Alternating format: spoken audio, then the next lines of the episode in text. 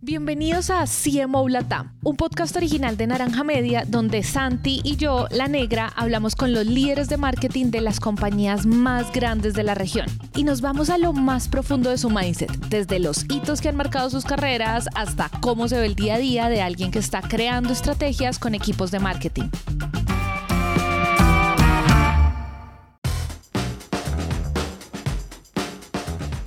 En el episodio de hoy hablamos con Elisa Martínez, CMO en Q-System Solutions, una empresa proveedora de software para aerolíneas.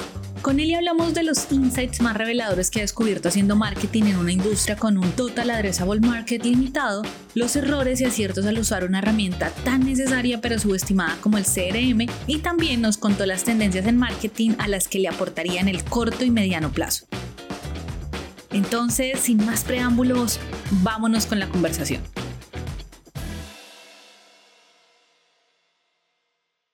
Justo te quiero preguntar, y es, bueno, sí. ¿Tienes solo 1,000 clientes? ¿1,000? ¿Cuántos me dijiste? ¿1,000? Sí, aproximadamente 1,000, sí. Aproximadamente 1,000 potenciales clientes, o sea, no puede haber más, literal, no es como, no, es que cada día se crean 50 aerolíneas nuevas, como uno puede pensar, o sea, en realidad no, o sea, no, creo que nace una aerolínea cada mucho tiempo. Entonces, sí. Yo te quería preguntar, es como, bueno, listo, Cuando, aparte que a ti te dicen, listo, agarre el área de marketing sin haber hecho marketing antes, yo quiero saber cómo tú, por dónde empezaste. O sea, cuéntanos un poco la anécdota a manera, okay. Y aquí vamos a decir como guiño a manera de terapia. Haz de cuenta que somos tus psicólogos. Esto se puede volver una catarsis muy interesante. Perfecto. Si empiezo a llorar, ustedes me ignoran. Sí, no. O sea, si lloras mejor. Eso, o sea, el drama le hace... buenísimo. Entonces, ¿qué fue lo que empezaste a hacer pensando en... Necesito crear estrategias, campañas y todo lo posible, pensando en que tengo solo alrededor de 1,000 clientes que están en un nicho súper particular, que están ubicados en lugares súper particulares, que operan de una manera súper particular. Como que empezaste a hacer, no fue como, o sea, porque si me entiendes, uno, si a ti te entregan, no estoy menospreciando un e-commerce, por ejemplo, pero si yo vendo zapatillas de correr, de running... Claro. Y me dicen, empecé a vender esto, pues nada. O sea, yo lo primero que digo es, bueno, performance marketing, le meto un montón de ads, vendo, hago ofertas. Uno como que hay más noción, ¿no? Uh-huh. Pero lo tuyo está tan exótico que tengo mucha curiosidad de tú qué empezaste a hacer. ¿Qué onda? La verdad es que es una historia bastante graciosa porque ahí, bueno, la verdad es que es graciosa y triste al mismo tiempo, trágica, porque dije, bueno, vamos a hacerlo, voy con todas, si puedo hacerlo. Y obviamente se le planteaba muchas ideas a mi jefe me puso un proyecto que él en su momento llamó sencillito, rehacer toda la página web de la empresa, cambiar todo el contenido de la empresa, de la página web, y hacerla toda desde cero, literal desde cero, y trabajar con equipos obviamente de desarrollo y de diseño con los que yo nunca había trabajado, que, o sea, ahí tuve que involucrarme con más personas, ya no era solo yo, Eli, haciendo marketing. Era Eli y el resto de la empresa haciendo marketing. Y bueno, me dieron ese proyecto que en su momento, la verdad, acá entre nosotros, mejoró la página que yo hice, sí, mejoró un montón, pero también me dejé llevar por algunas cosas no correctas en ese momento. Por ejemplo, prioricé un poco más la velocidad, que sentía tenemos que sacarla ya, y capaz no prioricé tanto la calidad como tendría que haberlo hecho en ese momento. Entonces, esa fue una de las mejores experiencias porque dije, ya va, voy a dar un paso atrás y tengo que enfocarme en lo más importante, el valor que voy a dar. ¿Cuál es el valor que tiene que dar nuestro mensaje? Además, o sea, saliendo de la página web, ¿cuál es el valor que ofrece nuestra compañía? Yo no lo tenía tan definido cuando empecé a diseñar esta página nueva. Yo dije, bueno, se ve linda, habla más bonito de la empresa, ahora le va a gustar más a las aerolíneas, pero luego me encontré con no era tan así. Así que ese fue el número uno, un proyecto bien sencillito que me puse, pero bueno, ese fue el primero, y bueno, después de este fueron surgiendo varios. O sea, en su momento, imagínate, teníamos nosotros un Excel donde llevábamos la información de los clientes en ese momento, y mis compañeros escribían, bueno, contactamos a esta compañía, y el día siguiente contestaban, borraban y escribían, hoy nos contestó. O sea, no teníamos ningún tipo de tracking de lo que hacíamos, ningún tipo de histórico de lo que hacíamos, y ahí sí que fue creo que uno de los proyectos más importantes, que creo que más nos tuvo beneficios para nosotros, que fue la implementación del CRM. Básico, pero a lo básico me remito, o sea, básicamente lo primero que teníamos que hacer, y fue lo primero que hice. De hecho, hice la implementación yo misma del CRM, y eso fue un antes y un después. Ya por lo menos teníamos visualización, o sea, creo que no hay que perder de vista que el dashboard está creado por algo y lo necesitas, y necesitas estar allí sí o sí, porque cambia todas las cosas. Y crees que, bueno, yo sé cómo venimos, yo sé lo que dijo este cliente, no lo sabe. Si no tienes el histórico es un verdadero problema. Así que sí, creo que CRM fue una de las claves y bueno, vinieron muchos otros proyectos, tampoco les voy a aburrir con todas las historias, pero aparte de lo del CRM también enfoqué un poco más del lado de Customer Care y se implementó un sistema de soporte para mejorar un poco la visión que tenían los clientes actuales, porque esa es otra cosa, ¿no? No es solamente de estas 1,000 compañías, nosotros tenemos 75 clientes, o 75 están felices, se nos van a ir con tanta competitividad. Entonces ahí también tuve que hacer un pequeño defoco. Y bueno, creo que esos serían los principales. Realmente pasaron millones de cosas en el intermedio, sí. Pero sí.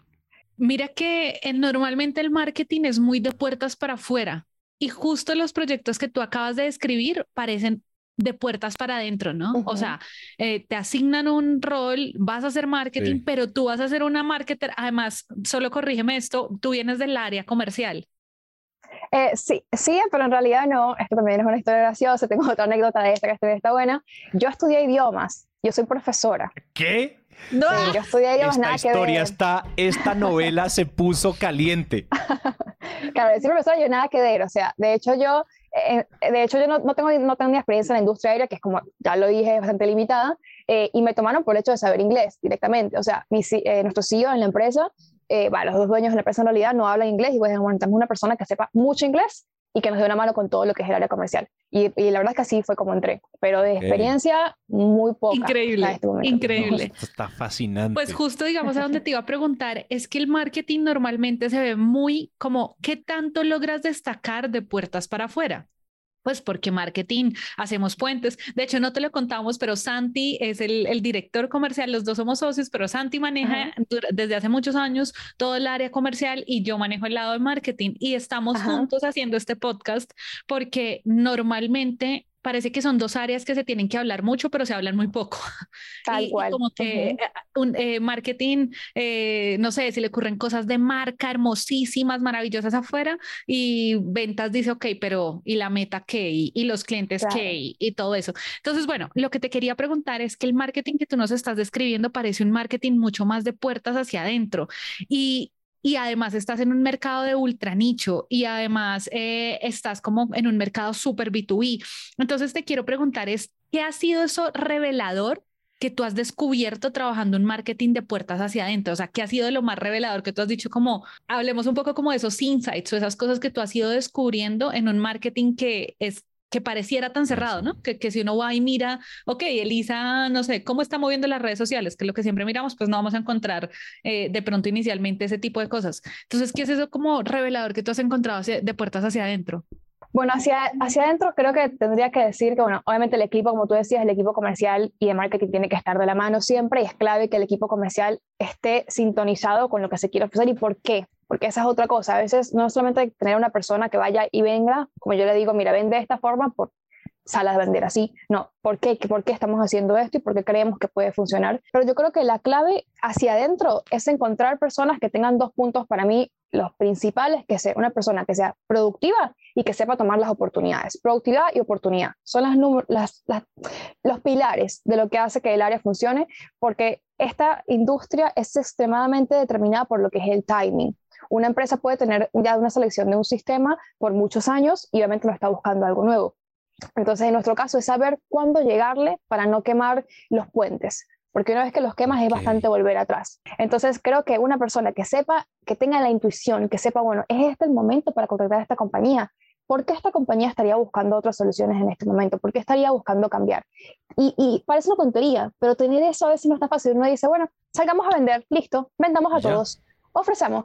Email marketing, mando mail, hay que me conteste chévere y listo, lo cerramos, ya está. No, hay que saber cuándo y qué puertas tocar, porque a veces no estás listo, porque es algo que siempre lo pensé y desde que estoy trabajando con esta empresa específicamente, o sea, cuando uno trabaja en marketing siempre lo pensé, ahora lo pienso muchísimo, que uno enfoca mucho el marketing o el marketing se enfoca muchísimo en qué puedo vender yo, qué puedo ofrecer yo para ganar clientes, porque ese es mi escenario de ideal, vender y vender y vender. Pero para nosotros la clave ha sido cuál es nuestro cliente ideal.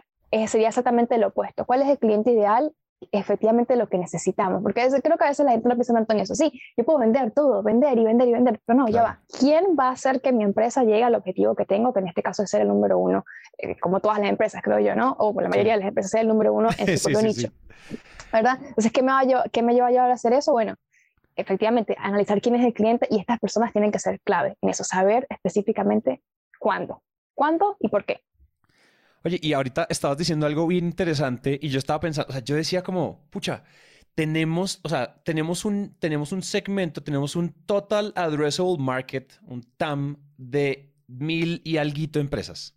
Uh-huh. Y después tú dices, es cuestión de timing porque si no quemo los puentes. ¿Eso qué quiere decir? Uh-huh. Que solo tienes más o menos 1100 puentes que quemar.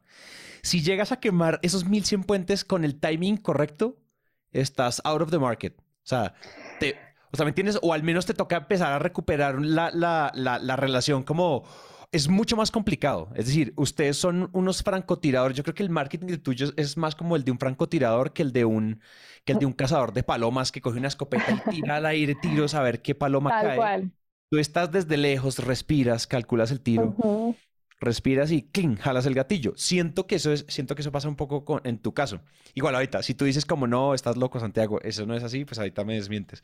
Lo que te quería preguntar es, ahorita tú hablaste de una de las cosas que ustedes hacen muy bien es gestionar su CRM, su sistema para gestionar la relación con los clientes. Porque claro, uh-huh. Si yo quiero un buen timing, si yo quiero saber qué decir, saber cómo hablar, saber si él o ella, este tomador de decisión, es la persona correcta, yo necesito tener un historial muy actualizado y muy robusto y un research muy robusto frente a esa persona para hacer una oferta correcta en el momento correcto, con el dolor correcto, ¿cierto? Uh-huh. Cuéntanos un poquito como... Ustedes definitivamente por obligación, por necesidad y por leyes de mercado les tocó ser muy buenos usando su CRM. ¿Cómo se hace eso bien? Porque te lo digo, o sea, todos, yo creo que el CRM es un superpoder que muy pocos usan bien. Como uh-huh. Best practices, worst practices, ¿dónde están los errores? ¿Dónde para ustedes es un superpoder impresionante? Ayúdanos a entender.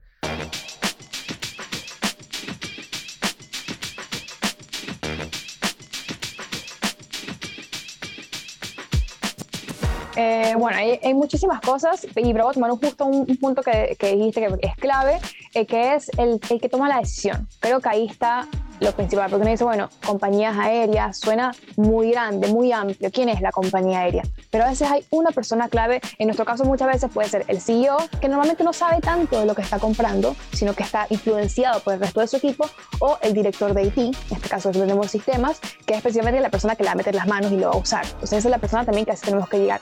Y parte del éxito del CRM es saber, bueno, quién es la persona a la que estoy tratando y cómo ganarme a esta persona, no solamente a la compañía, porque tenemos muchos datos de las compañías, desde el tamaño, desde lo que están buscando, o lo que tú decías, bueno, sí, una vez que quemamos los puentes es difícil porque un contrato de sistemas como el nuestro son 5 o 10 años. Se pueden pasar 10 años hasta que la empresa decida cambiar, o puedes a mitad del contrato decir, bueno, quiero otra cosa, porque eso nos ha sucedido mucho. Hay muchas compañías que, bueno, que ya tenían un sistema y decidieron salir de un contrato leonísimo, gigante, y pasar a un sistema como el nuestro o buscar nuevas soluciones. Pero yo creo que la clave del CRM es, número uno, tenerlo extremadamente actualizado, detallado, sumamente detallado, y fijarte, salir un poco out of the box, salir un poquito de lo cotidiano, de lo tradicional, y empezar a poner o a tomar en cuenta ciertos datos que pueden hacer una diferencia. Te voy a dar un ejemplo que creo que está muy bueno, que es una persona que en nuestra área ha tenido mucho éxito, o sea, nuestra área comercial y dando una mano con marketing ha sido muy exitoso, que es, bueno, un compañero de trabajo que él ha vivido en muchos países alrededor del mundo, es una persona muy conocedora, es muy cultural, y ese conocimiento que él tiene, ese de haber vivido en tantos lugares, en África, en Asia, en Europa, lo hace un vendedor perfecto porque sabe cómo llegarle a cada una de las personas de una forma tan distinta.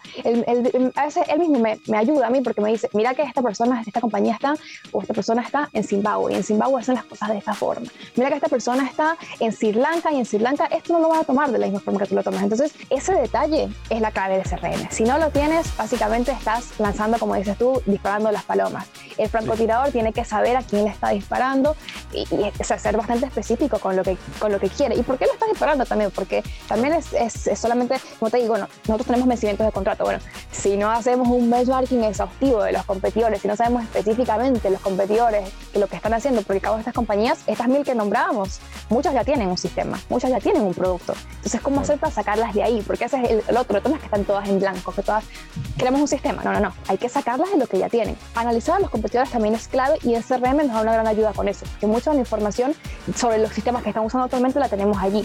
Y muchas veces cuando perdemos a las compañías, hacemos un tracking de por qué las perdimos y qué sistemas eligieron. ¿Qué diferenció ese sistema del nuestro? ¿Qué lo diferencia? ¿Y por qué elegirían ese en vez del nuestro? Eso también me parece que es una de las claves del CRM, que a veces no se toma tan en cuenta, no lo toman como parte del CRM, pero nosotros lo tomamos muy en cuenta, porque al final es la decisión que tomaron y queremos saber, bueno, ya va, ¿cómo podemos ser mejores? No ser iguales, porque nunca se puede ser igual, y no, nadie debería, o ninguna compañía debería ser igual que la otra. Por más que, bueno, todos sabemos que las buenas prácticas se toman de donde se puedan tomar, pero nosotros lo tomamos como, bueno, ¿cómo hacemos para ser mejores? Porque evidentemente esta compañía cree que esto es mejor. Así que creo que sí, son las dos patas. Es el cliente, sí, los humanos, las personas detrás, no solamente la compañía, las personas detrás de la compañía y los competidores. Sin el CRM, sin eso, para mí no tendría mucho sentido. No sé, me suena fascinante no es común este tipo de marketing, entonces te quiero hacer preguntas. Cuando tú dices todo lo que nos acabas de contar del CRM, eso los ha llevado a hacer preguntas diferentes, o sea, ¿qué voy? Muchos CRM ya incluso traen como unas preguntas predeterminadas, ejemplo, tamaño de empresa, número de empleados, volumen de ventas al año, pero presiento o cuéntanos un poco que para uno llegar a saber que el de Sri Lanka de pronto nos toca llegarle así, el de Zimbabue así, que esta empresa tiene este mercado, o sea, y me suena... Ayúdame, dame luces, pero aparte de que me suena que se hacen preguntas diferentes, me suena que ustedes también investigan de una forma diferente. O sea, cuando uno, no sé, si yo quisiera hoy saber cuál es el sistema que tiene X empresa, incluso en páginas web, y entender la complejidad, no creo que haya un documento de la empresa que dice, este es nuestro sistema y estos son los dolores y nuestro sistema no tiene esto, sino me parece que es como una actividad demasiado como, hay mucha perspicacia atrás y como que me hace sentir que tú tienes un equipo más que de copies, de diseñadores, como de investigadores exhaustivos. Entonces, cuéntame un poquito de eso. ¿Cuáles son las preguntas diferentes que ustedes se hacen para llegar a cosas diferentes y a ese nivel de conocimiento de un cliente? Bueno, sí, la verdad que el CRM y todo lo que hacemos ha requerido bastante customización. Tuvimos que customizarlo mucho a nuestra medida, y hay puntos claves que tomamos, por ejemplo, el tema del origen del cliente. Alguien muy sencillo dice, bueno, me vino de la página web, me vino de email marketing. Nosotros tenemos muchísimos orígenes referidos, tenemos eventos específicos de la industria, tenemos noticias. Nosotros vivimos de las noticias, o sea, es como que esto no es hacerle publicidad a Google, pero Google nos recontraba una mano porque buscamos todas las noticias de Google todos los días, buscar todas las compañías y específicamente lo que están haciendo de los competidores. Nos pasa mucho que cada vez que hacemos demos o hacemos presentaciones a compañías que tienen otro sistema, sin quererlo, nos dan información. Y ahí es donde somos muy eficaces, como tú dices. Es como que, bueno, están viendo nuestro sistema y tienen X sistema y, bueno, dicen, pero ustedes tienen esto, pero les funciona bien esto. Y es como, bueno, pero ¿por qué nos preguntas eso? ¿Por qué estás tan interesado en este producto? No, porque, bueno, nos gustaría... Y sabemos, bueno, esta compañía que tiene este sistema... Ese sistema no tiene una debilidad acá, y ahí somos rápidos. Ese sistema está fallando en esto. O directamente nos metemos, no sé, en la página web de una aerolínea y vemos que su página web le faltan ciertas funcionalidades. No vende servicios auxiliares, como venden las low cost, no vende equipaje, no vende asientos, no vende nada. Bueno, ya va. ¿Es la compañía que tomó esa decisión o es el proveedor que le está dando el servicio que no se lo permite? O sea, sí, es una investigación muy minuciosa, nos dedicamos, o sea, nosotros la verdad que nos dedicamos mucho tiempo a esto y vamos absorbiendo de todos lados, pero creo que el cliente, la aerolínea misma es la que o el cliente mismo, no solamente la aerolínea, el cliente en sí mismo es el que te dice las necesidades que tiene, y ahí es donde tú sabes, bueno, ahí está. Es fácil entenderlo al cliente si realmente lo escuchas. Y también, esto también considero que es clave, que es parte de la investigación, es ver un poco no solamente lo que el cliente necesita en el momento, sino a dónde quiere llegar el cliente, cuál es su objetivo. O sea, eso para mí es totalmente clave, porque si vemos capaz compañías hoy, decimos, esta compañía es de cierto tamaño, hace ciertos vuelos, ya está, listo. No, ¿a dónde quiere llegar esta compañía? Porque a dónde quiere llegar es lo que va a buscar. Si quiere venderla a todo el mundo, va a buscar un sistema que le pueda ayudar a vender a todo el mundo.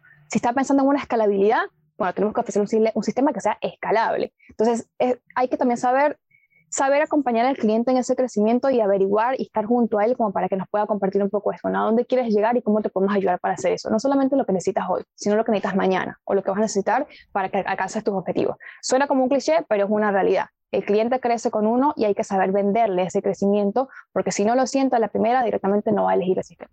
Totalmente. Qué maravilla. ¿Sabes eso? Que a mí me parece, si nosotros no hacemos la aclaración de que tú eres CMO en Q-Sys, creo que la gente diría, ella es toda una sales manager, ella es toda una chief revenue officer, ella es, digamos, podría ser muy parecido, y que se mezclen igual es una buena señal, pero porque finalmente esto es como un equipo revenue, pero, o sea, yo quiero preguntar como, bueno, en tu día a día, o sea, ¿cuáles son tus KPIs? ¿Cuáles son como las métricas claves y cuáles son esas palancas que tú estás jalando día a día para, o cuáles son las que sí te funcionan versus las que no te funcionan, que te llevan a eso? Para entender muy bien como, ok, pero entonces estamos escuchando un montón de cosas que suenan como mucho de ventas, queremos, o sea, saltémonos al lado de marketing, por más que estén muy relacionadas, en el sentido de qué onda con tu día a día, ¿no? O sea, así es. ¿Cómo se ve? Con ventas, ¿cómo se ve eso? ¿Qué es lo que haces tú? ¿Qué tipo de equipo tienes? Cuéntanos un poco eso. En mi día a día se ve de muchas formas, cada día es totalmente distinto. La verdad es que lo divido bastante en, como tú dices, porque se acompañan, en lo que es marketing, ventas, y también le voy a sumar otro más, que es customer care, porque también es parte de marketing, y me parece que es crucial si no lo incluyes. Mi día a día se ve de muchas maneras. Normalmente, en cuanto a métricas, te puedo nombrar muchísimas. Yo creo que la tasa de conversión es la clave. Siempre estamos fijándonos en qué momento está el embudo. Nuestro marketing tiene sus particularidades, como ya te he mencionado, y otras las particularidades es que toma su tiempo cerrar un cliente. Entonces, no podemos guiarnos solamente en, cuántos clientes conseguimos este mes, porque hemos tenido compañías que hemos cerrado desde, no sé, en un mes nos dijeron, listo, ya está, vámonos con ustedes, y compañías que nos tomó 10 años en cerrar. 10 años atrás de una compañía. Entonces, hasta los reportes son bastante especializados, porque no es tan fácil decir, bueno, porque alguien lo mira así y te dice, bueno, ya va, para, ¿cuáles son los resultados que han tenido esta vez? No, hemos tenido muchísimos resultados, porque hicimos X cantidad de demos, tocamos demasiadas puertas, nos conocen ahora muchísimas más compañías, más personas dentro de la empresa, que no es tan fácil como decir, bueno, ¿cuántas visitas tuve en la página web?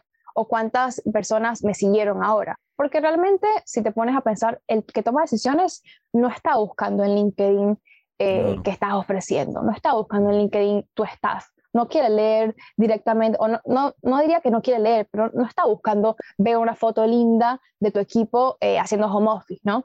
Entonces, suena un poquito malo, pero bueno, un poquito evil, pero disculpo, pero no está buscando eso, está buscando, bueno, ya va, ¿cuál es el sistema correcto? Y ahí está donde creo que es cómo se ve el día a día.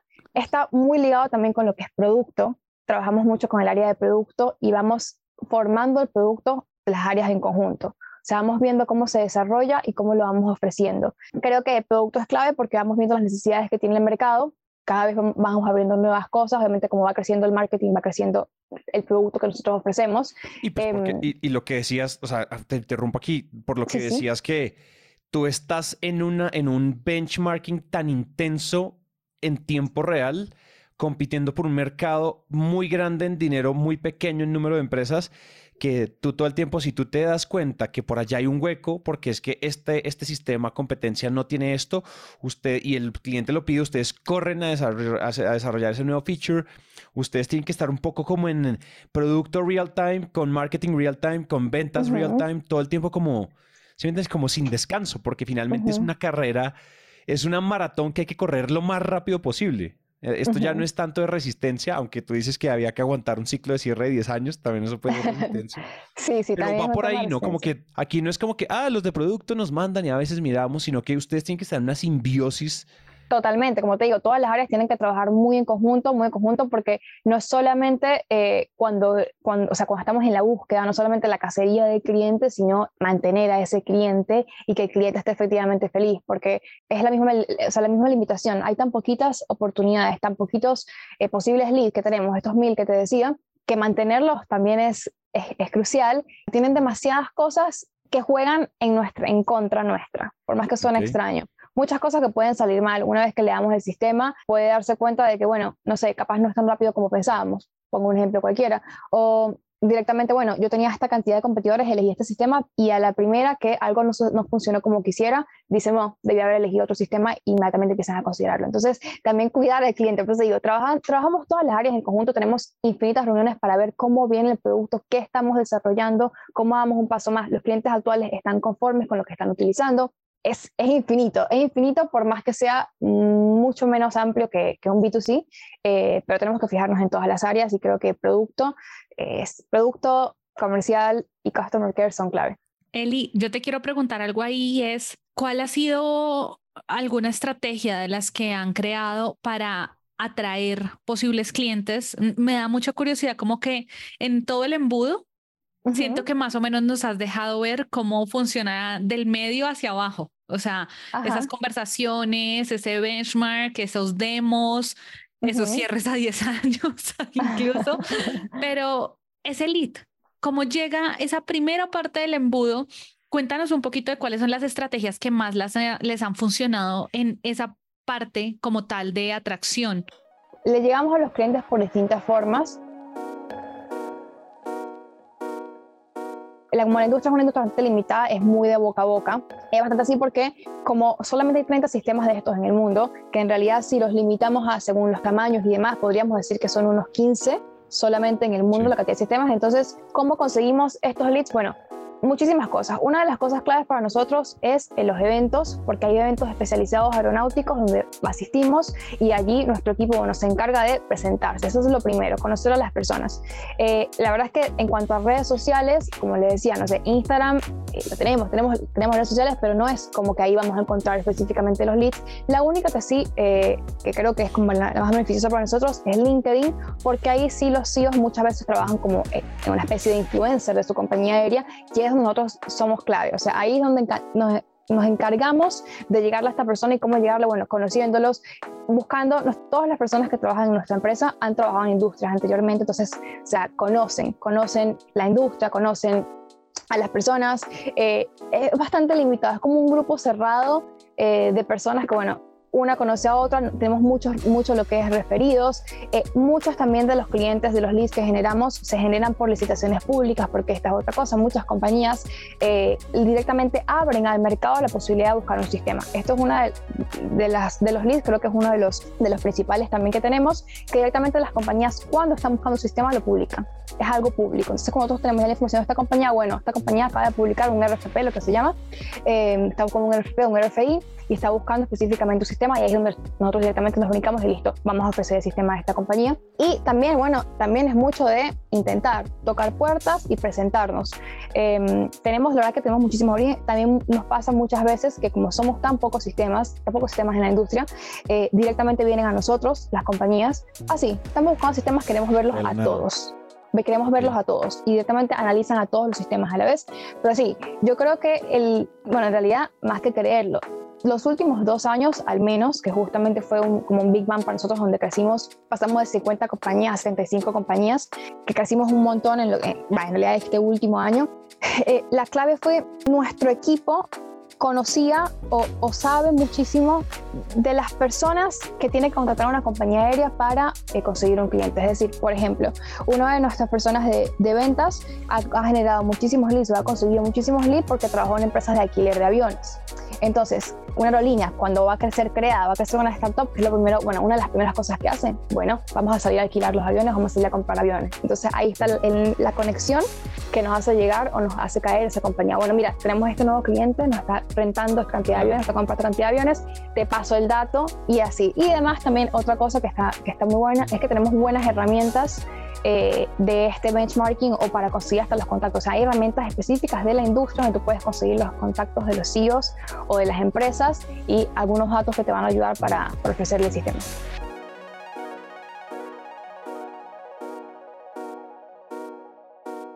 Claro. No, impresionante eso. Porque es que una cosa, o sea, yo creo que hay una cosa que es B2, o sea, pues, o sea, ustedes saben, tenemos B2B, tenemos B2C, pero es que el tuyo es como el extremo del B2B, ¿no? Como el B2B al máximo, como B2B con esteroides. Porque no es como, si yo le vendo, pero pues yo le vendo o sea, mi mercado hay 600 millones de empresas en Latinoamérica a las que les puedo vender. es tan intenso que sí hace que ustedes tengan un ADN muy particular, que el ejercicio de marketing de ustedes esté muy bien sincronizado con producto y con ventas, por un lado, porque si no lo estuvieran, ustedes no se hubieran duplicado como se duplicaron. O sea, ustedes serían el cadáver en el segmento, el cadáver en la industria, y en este caso ustedes son grandísimos y han crecido mucho. Entonces, primero me parece como que hay varias lecciones que yo estoy tratando como de agrupar, y es, ustedes tienen una sincronía en tiempo real con producto, con ventas y con marketing y con customer care.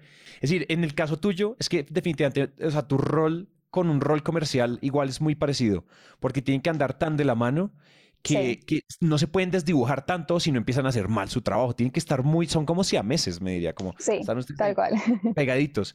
Entonces eso me parece muy interesante. Quiero, que también te quería, no sé si Negris, tú querías preguntar algo. Sí. Dale, sí, voy a hacer la pregunta, si te desvía mucho del camino por el que ibas, pues lo vemos. Porque te quiero preguntar, tú has mencionado ya un par de veces el tema eventos. Y el tema eventos no es... O sea, no es tan popular, digámoslo así, y me parece que tiene muchos consejitos que nos podrías dar, muchas herramientas, bien sea, no sé si ustedes los organizan, por ejemplo, como, no sé, qué tipo de evento organizan, no sé si si han probado, digamos, alrededor de eso, de pronto es mejor organizar un cóctel y no una conferencia de todo un día. Bueno, como que me gustaría que nos contaras un poquito del tema eventos, y si ustedes simplemente asisten, igual también me genera mucha curiosidad porque, no sé, me pongo en el lugar al frente, si tienes incluso un stand, al frente de tu stand pueden pasar 20 tomadores de decisión, pero ¿cómo sales y haces un contacto? Porque yo, por lo menos en el tipo de eventos que conozco, que pues seguro hay muchísimos más, pero es la gente se acerca, ¿no? Tiene la curiosidad y la atienden y bueno, ahí se genera un contacto, pero me parece que si este es un mercado tan nichado y si uno ve que en esa sala hay 20 tomadores de decisiones, yo creo que uno no es como tan pasivo en su rol en un evento, bueno, esperemos a ver si al lado se me sienta el CEO de la nueva línea, sino como que uno tiene que utilizar otro tipo de herramientas. Entonces, mi pregunta va a eso, ya sea que los organicen o que ustedes asistan, cuéntanos consejos, cosas que te han funcionado, cosas que podrían otras empresas también aprender a hacer bien en este tema. Perfecto, bueno, en cuanto a asistir o organizar, ambas cosas, la verdad es que ambas cosas, pero lo que hacemos principalmente es asistir, y más que normalmente tenemos, sí, como tú lo nombrabas, un stand, que como tú dices, no es que nos van a pasar, ahora estoy buscando un sistema y ya decido de la compañía, justamente no sucede así, pero sí nosotros tenemos que ir a ellos. Siempre es eso, es la persecución, es ir a cada uno de ellos, y es lo que te decía un poco antes del tema del timing, saber específicamente, bueno, estoy en un evento, hay 250 aerolíneas, vamos a decir un ejemplo ideal, ojalá se diera ese evento, digamos que hay 250 aerolíneas, y bueno, a cuáles efectivamente voy a contratar, a cuáles puedo presentar el sistema, y es ir allí, pero ellas están dispuestas a, bueno, obviamente ir allí, presentarse y, bueno, tratar de hacer un feeling con la persona que está allí, que me puede dar una pequeña entrada, tratar de presentarle, esto sí, nosotros nos hemos vuelto unos expertos en resumir lo que hace la empresa o por cuál es el beneficio en 5 segundos, o sea, tienes que tener demasiado claro cuál es el valor que ofreces, porque a veces tienes 2 minutos para hablar de lo que ofreces. Te dicen, listo, dale, sí, cuéntame, ¿qué es lo que estás ofreciendo? Tienes 2 minutos para contarle por qué pueden elegirnos o por qué deberían vernos, aunque sea, darnos 5 minutos por una llamada. Solo 5 minutos te pedimos, en 5 minutos te cuento por qué, cuál es el valor y qué vas a ganar usando nuestro sistema. Entonces, a veces creo que esa es la clave. Cómo ofrecer, o sea, cómo venderlo en poco tiempo y cómo efectivamente enfocarme en cuál es el valor que tenemos. Nosotros creo que somos muy buenos en eso. La verdad es que lo hemos enlatado nuestros beneficios en uno solo. O sea, cómo podemos resumirlo. Bueno, una de las claves para nosotros es, bueno, vender todo como en uno solo, y el poder de crecimiento, la posibilidad de crear un network para las aerolíneas es muy grande. Cuando tú les hablas no es solamente que vas a tener un sistema nuevo, vas a poder crecer, vas a poder vender, vas a tener todos los canales de venta, o sea, las palabras clave que ellos quieren escuchar y teniendo ya el conocimiento previo de lo que están buscando, pero no solamente llegar y venderles, yo sé que esta compañía está buscando esto, entonces voy a ir directamente, tengo un minuto le voy a decir por qué me tiene que elegir a mí o por qué me tiene que ver a mí. Entonces creo que esa es la clave, conocer demasiado el valor de tu empresa, conocer lo que estás vendiendo. Por eso nosotros no podemos elegir vendedores o formar un equipo de vendedores comunes y corrientes, no, tenemos que ser extremadamente capacitados, ustedes tienen que ser sumamente capacitados, todos extremadamente capacitados y saber efectivamente qué es lo que ofrecemos y esa compañía específicamente qué es lo que está buscando. Tremendo eso. Me encanta eso. Sí, definitivamente. Creo que me dan como muchas ganas como de espiar y ver una semana cómo funciona su sistema de investigación, porque siento que es demasiado agudo y muy, o sea, un nivel de agudeza que pocas veces se ve en las empresas. Creo que en las empresas por lo general nadamos mucho en la superficie de, incluso cuando se habla en marketing de la segmentación, mujeres en este cargo, que tengan ta. Acá creo que ustedes llegan a un nivel de agudeza que es exquisito en realidad. Bueno, hay dos cosas. Número uno, parte de lo del crecimiento, este último crecimiento, también tengo que hacer una mención de que la industria aérea tomó un golpe muy duro con lo que fue el COVID. Obviamente eso es algo conocido por todo el universo, ¿no? Pero nosotros fue una ventana de oportunidad porque muchas empresas dijeron, bueno, este es el momento exacto para cambiar el sistema porque estoy parado, no estoy funcionando, no estoy andando, no estoy volando ahora, así que bueno, tomaron esa decisión, así que eso también fue un factor que influyó bastante, y obviamente también estaban buscando soluciones que es como, a veces uno dice, bueno, quiero tener un auto y quiero comprarme un Ferrari, pero bueno, ya va, ¿para qué quieres el carro? ¿Quieres un Ferrari porque te quieres ir por toda la costa italiana y quieres tirar facha con tu Ferrari, o quieres transportarte? Porque capaz necesitas con un Fiat estás bien, no tienes que comprarte un Ferrari. Y muchas veces eso es alguna parte de lo que nosotros tratamos de hacerle entender a las líneas aéreas, que a veces, hay sistemas que son Ferraris y no lo necesitan. Necesitas algo específico para tus necesidades. Sí, hay que hacer relaciones públicas, hay que estar con la persona y hay que mostrarle a la persona que no solamente va a encontrar una mejor solución, sino que va a encontrar una cercanía. Creo que eso es clave, porque a veces estamos vendiendo un sistema, no puede decir, bueno, contacto con el center y ya está, hablo con un robotcito que me ayuda y ya está, no. Acá tú vas a estar en contacto con el CEO de nuestra empresa, vas a estar en contacto con la CMO, con el jefe financiero, con todo, realmente conoces a las personas, y a las personas en industrias como esta les gusta sentirse cuidada, protegida, muy valiosa. Entonces, el tema de las relaciones públicas es eso, demostrar a las personas el valor que tienen y por qué me importa tanto que te des cuenta que te aprecio y que realmente va más allá de conseguir un cliente, sino que quiero agradarte a ti porque sé que tú puedes tomar la decisión, porque sé que tú vas a usar el sistema y porque yo te quiero demostrar a ti que efectivamente va a funcionar. Eli, yo creo que a mí me gustaría cerrar, es como... ¿Hay alguna apuesta que desde marketing que a la que le quieran meter algo de esfuerzo en el mediano o corto plazo? O sea, ¿hay algo en particular que les gustaría probar y de pronto antes no hayan probado, que un experimento o algo así que estén haciendo? Específicamente de nosotros, bueno, ahora estamos entrando a un nuevo mercado que es el de las criptomonedas, en que las aerolíneas puedan vender los tickets como un NFT, si es algo que es relativamente nuevo, que es una asociación con una empresa que está haciendo esto, así que sí estamos entrando en unos terrenos un poco más avanzados, y también un terreno que estamos tratando de entrar ahora es el de inteligencia artificial, que también, bueno, es un proceso en la industria aérea, pero también nos está llamando bastante la atención y es algo que estamos desarrollando por ahora bajo la mesa, pero bueno, que va a ser clave para el área nuestra porque va a ser muy visual.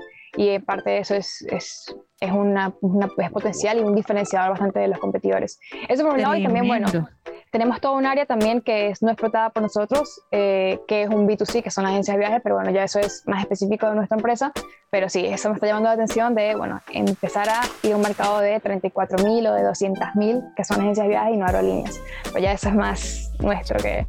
Sí, tremendo, Gali. Uh-huh. Okay. Qué gran apuesta, wow. Y qué emocionante la forma de mercadeo y tu perspectiva tan particular, qué exquisito eso, en serio, muchas gracias por compartirlo. Las más interesantes que hemos hecho, estuvo muy loco, yo sentí que, que lo entendí pero no me lo esperaba, no me esperaba nada de lo que pasó y me lo esperaba, todo fue como, ¿qué?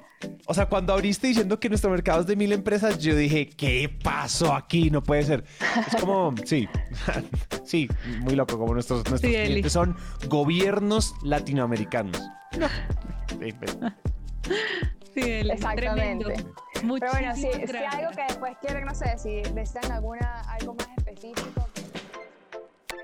Le agradecemos a Eli por su tiempo. Recuerden que este es un podcast original de Naranja Media en el que también queremos mantener la conversación viva con ustedes. Así que pueden escribirnos por nuestras redes @naranjamediapod o por WhatsApp al +57 317 316 9196.